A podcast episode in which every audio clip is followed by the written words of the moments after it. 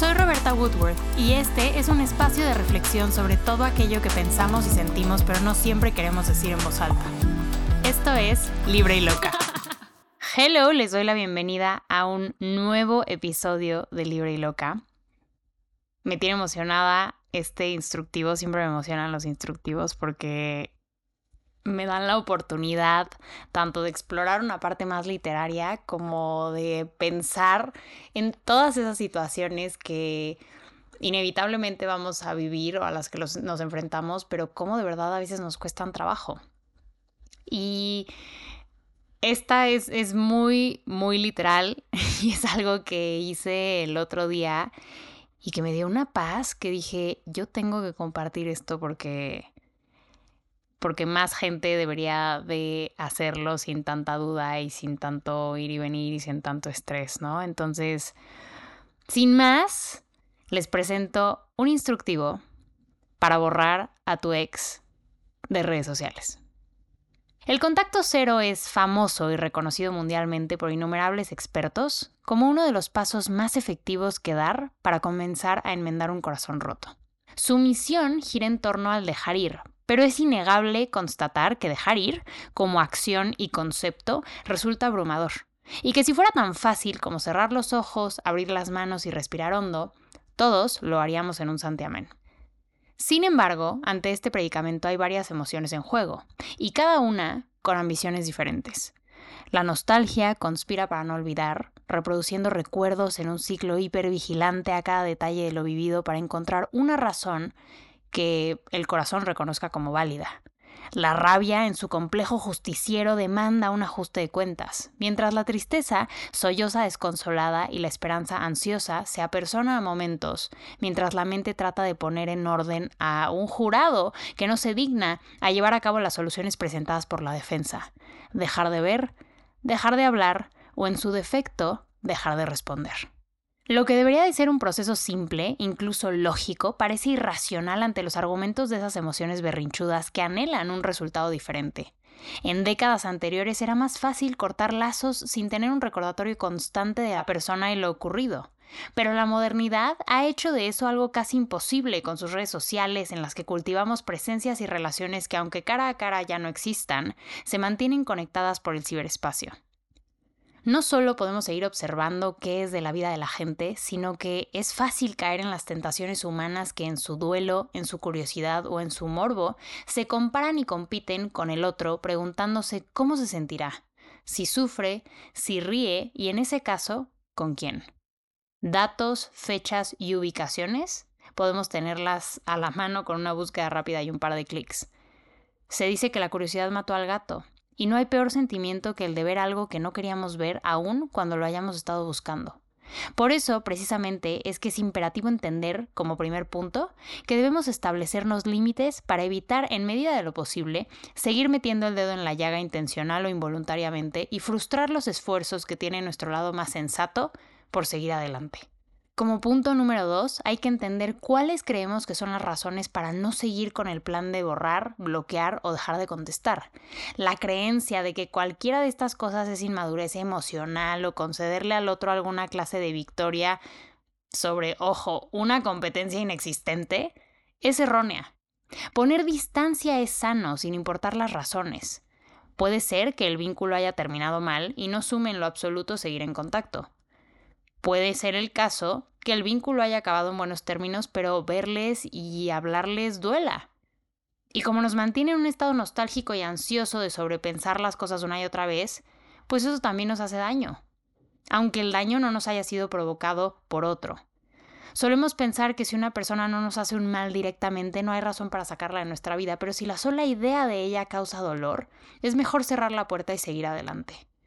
Como punto 2.2, me gustaría aclarar que el dejar de contestar en este caso no es considerado ghosting. Ghosting es cuando una persona se desaparece sin razón o explicación alguna, pero cuando hay un quiebre, cuando una de las partes o ambas externan que un vínculo acabó, en los términos de ese final se da por entendido que no queda más nada, quien regresa después de ello no puede exigir consideraciones o espacios para hacerse presente, y si está violando los acuerdos establecidos previamente donde explícitamente se haya acordado no hablar más, no se le debe explicación o respuesta. En caso de que una de estas personas falte al respeto o hiera a la otra, aplica la misma regla. Todo individuo puede reservarse el derecho a responder a otro si considera que todo lo que se tenía que decir se dijo en su momento, y que se han agotado las palabras para explicar el por qué ciertas acciones hieren. Claro está que si se dejó la puerta entreabierta para tratar de retomar el contacto pasado un tiempo, y para esto consúltese el instructivo para ser amiga de un ex, y cuando pase este tiempo, ¿no? Sigue haciendo daño la cercanía, pues se requiere tener una segunda conversación para volver a establecer, ya sea que se necesita más tiempo o que en realidad no se le ve futuro a esto y mejor distancia y silencio. Por ende, el punto 3 se trata de dar los pasos correspondientes para seguir adelante. Eliminar el número del directorio es una pequeña pero gratificante victoria. Basta con dirigirse a los contactos de agenda o dispositivo móvil, seleccionar y eliminar. Eso evitará revisar conexiones de WhatsApp y mandar un mensaje o hacer una llamada sin sentido, ya sea por un arranque de tristeza o bajo la influencia de sustancias nocivas. En caso de que se usen, aunque sea poco, el siguiente paso sería eliminarles de Twitter, Facebook y LinkedIn, para no enfrentarse a la desagradable sorpresa de que en la visita esporádica a esas redes lo primero que aparezca sea una publicación de alguien de quien creíamos que ya no íbamos a saber nada. Y por último, Instagram aquella red social donde no solo nos dedicamos a ver, sino a ser vistos, donde a veces conservamos una conexión porque el ego quiere demostrar que todo está bien y que la vida nos sonríe aunque no sea así, y en la que con tal de aparentarlo comenzamos a compartir contenido pensando en lo que aquella persona en específico pueda ver para controlar la narrativa. El súbito miedo al presionar sobre el botón de dejar ir, sobre todo si se trata de una cuenta privada, cuando la misma aplicación pregunta si estamos seguros, es comprensible. Dos, cuatro, seis, ocho, diez intentos o más puede tomar decidirse y sobre todo internalizar qué es lo mejor que se puede hacer por la salud mental. Pero la autora de este instructivo puede asegurarles que se siente mucha paz y mucha libertad. Usualmente resulta más doloroso aferrarse a las cosas que soltar, lo cual literalmente implica dejar de cargar algo. Por ende, se siente ligero y lleno de posibilidades. Los recuerdos funcionan por asociación. La mente los saca del archivero cuando los considera prudentes y relevantes. Por eso los aromas y canciones nos transportan a lugares tan vívidos.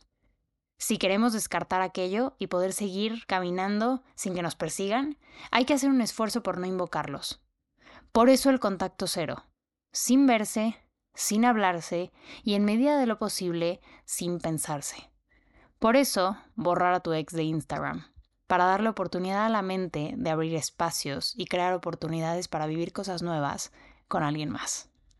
Espero que si están en ese punto pensando si, si borran o no, si cierran la puerta o no, si responden a ese último mensaje, si vuelven a abrir la puerta, este episodio pueda acompañarles.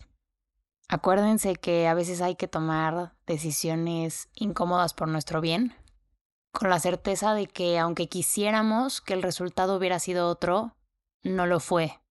Y que si ya no queda nada, ¿para qué seguir teniendo personas que ocupan espacios que podría ocupar alguien más? Espero que les haya gustado este instructivo. Acuérdense de compartirlo con quien crean que, que puede encontrar consuelo o apoyo en él y nos vemos en el siguiente episodio. Gracias por escuchar. Si es la primera vez que pasan por aquí, me pueden encontrar en todas las redes sociales como arroba de, o sea, T-H-E, Roberta Woodworth. Bye bye.